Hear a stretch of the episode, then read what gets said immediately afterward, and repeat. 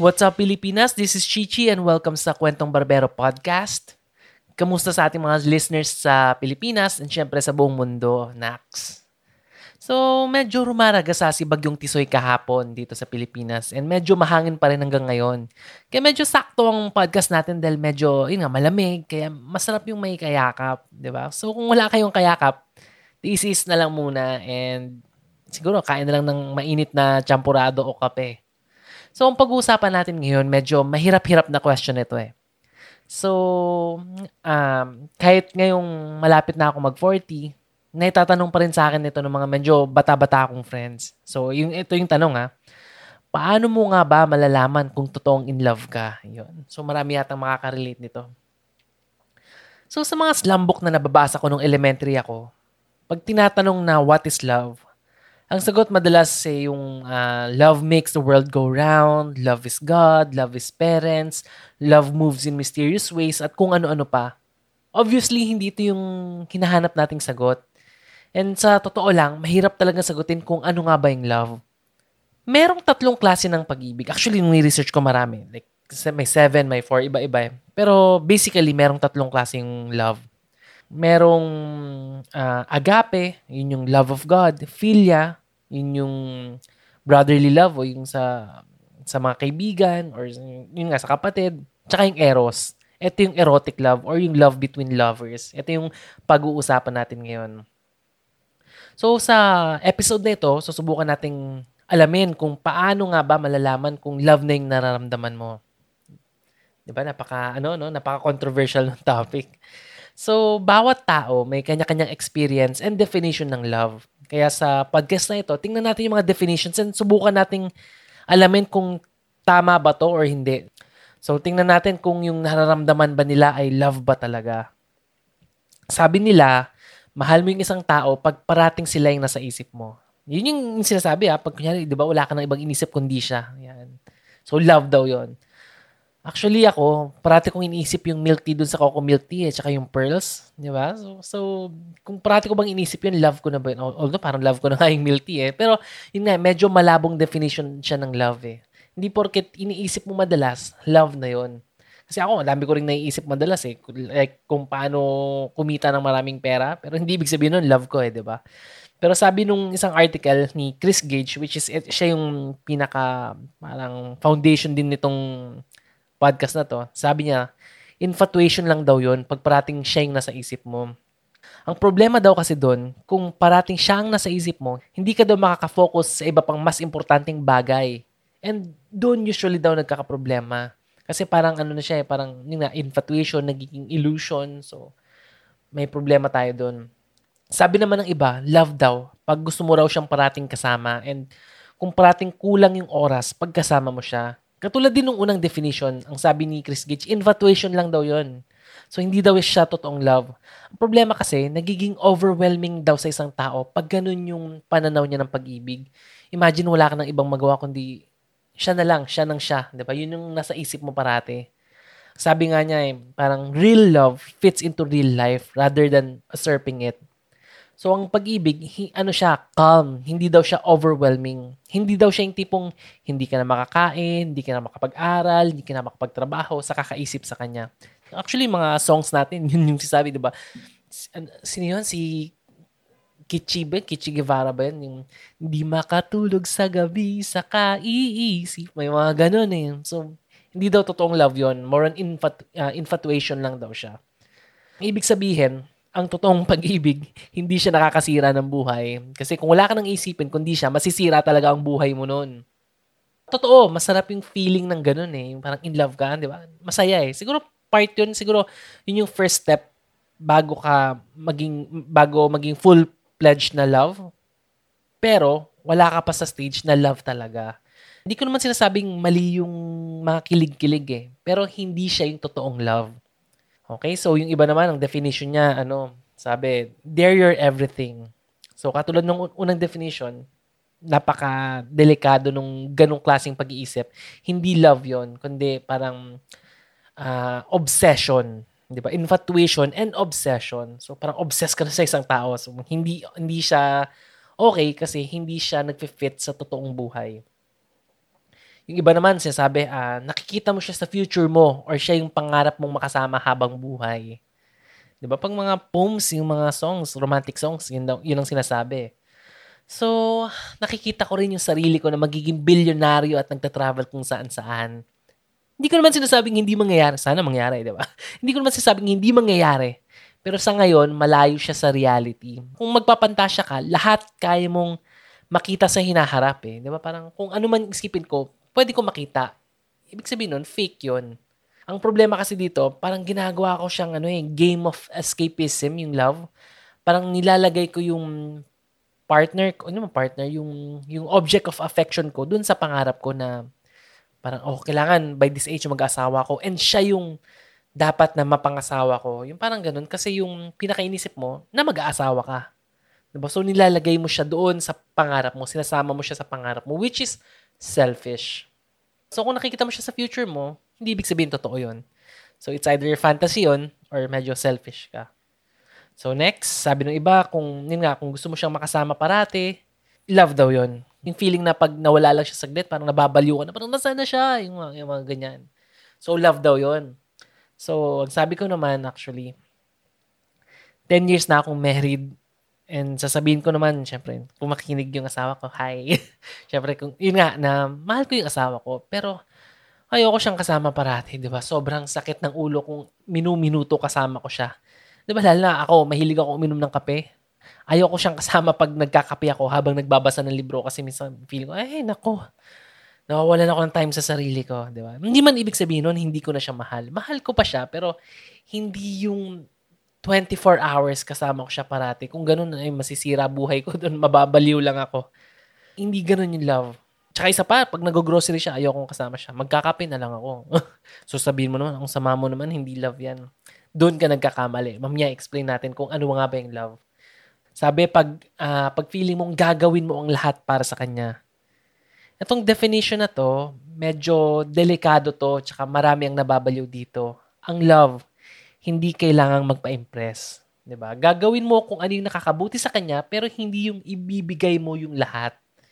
'Di ba? Diyan usually nagkakaproblema eh lalo pag medyo ano pa lang magnobyo pa lang or mag mag-girlfriend, boyfriend. Sabi kasi ng ng wife ko medyo yung term na nobyo napakaluma. Kaya gamitan yung boyfriend or girlfriend.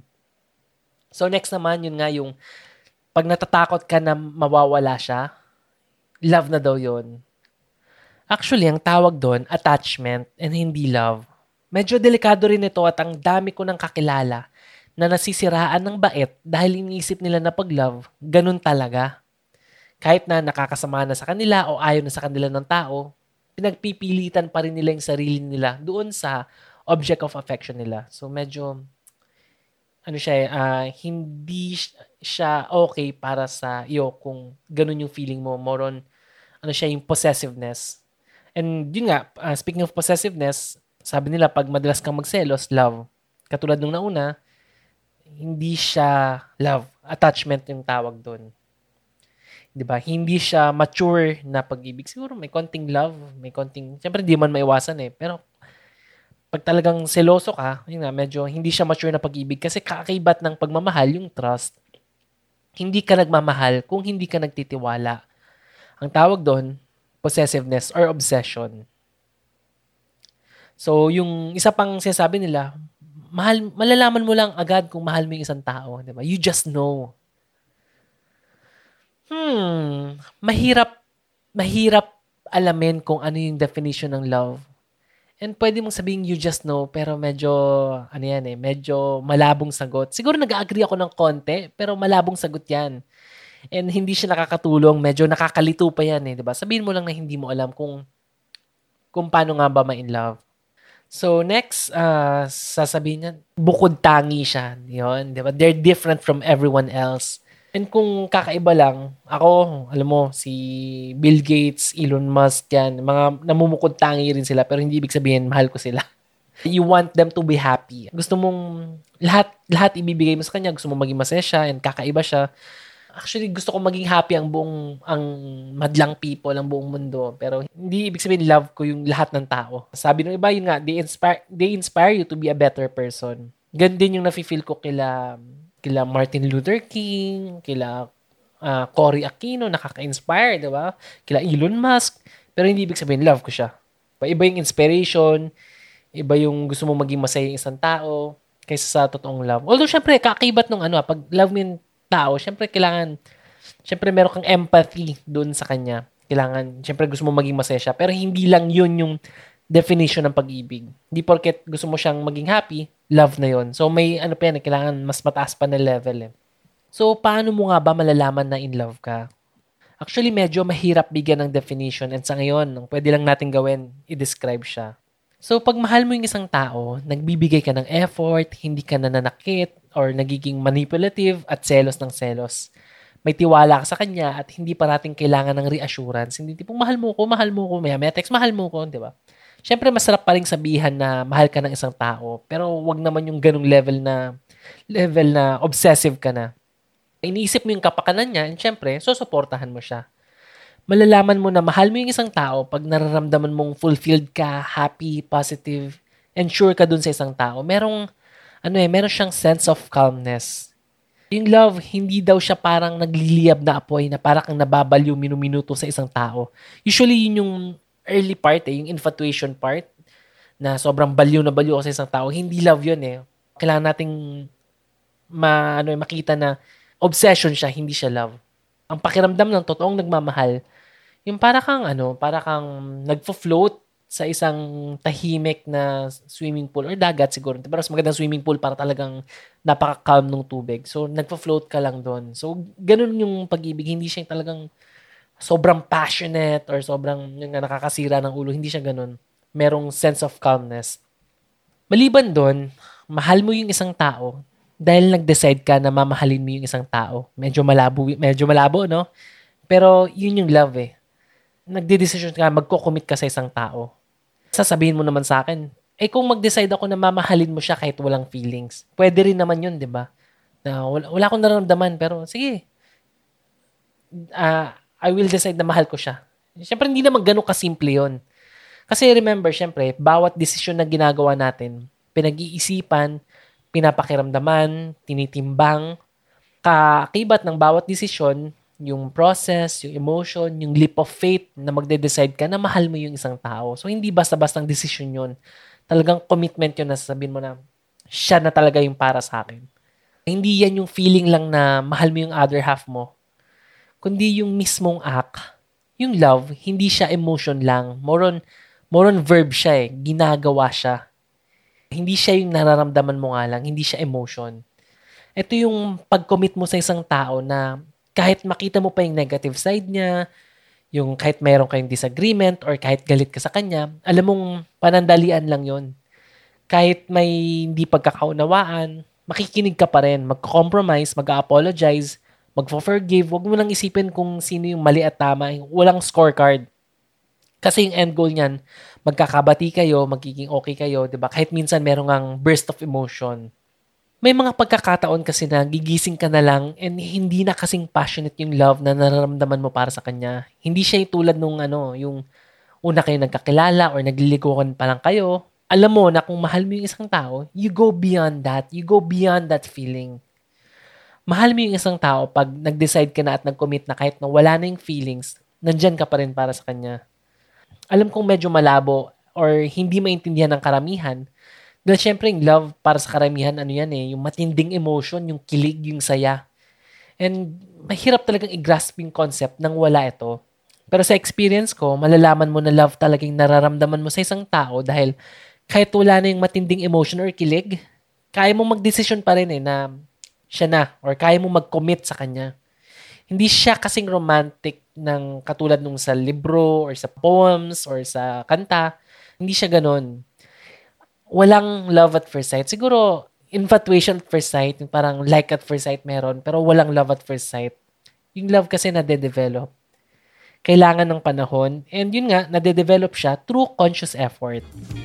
So, thank you for listening sa Kwentong Barbero. Don't forget to rate our podcast pala and syempre subscribe na rin. Mahanap nyo ako sa Facebook, hanapin nyo lang yung page na Kwentuhan Sessions and pwede rin sa Twitter. So it's uh, What's Up Chichi. It's W-A-Z-Z ZZ, sabi ng asawa ko, ZZ. W-A-Z-Z-U-P-C-H-I-C-H-I. So, kita-kits ulit sa next episode ng Kwentong Barbero. Till next time.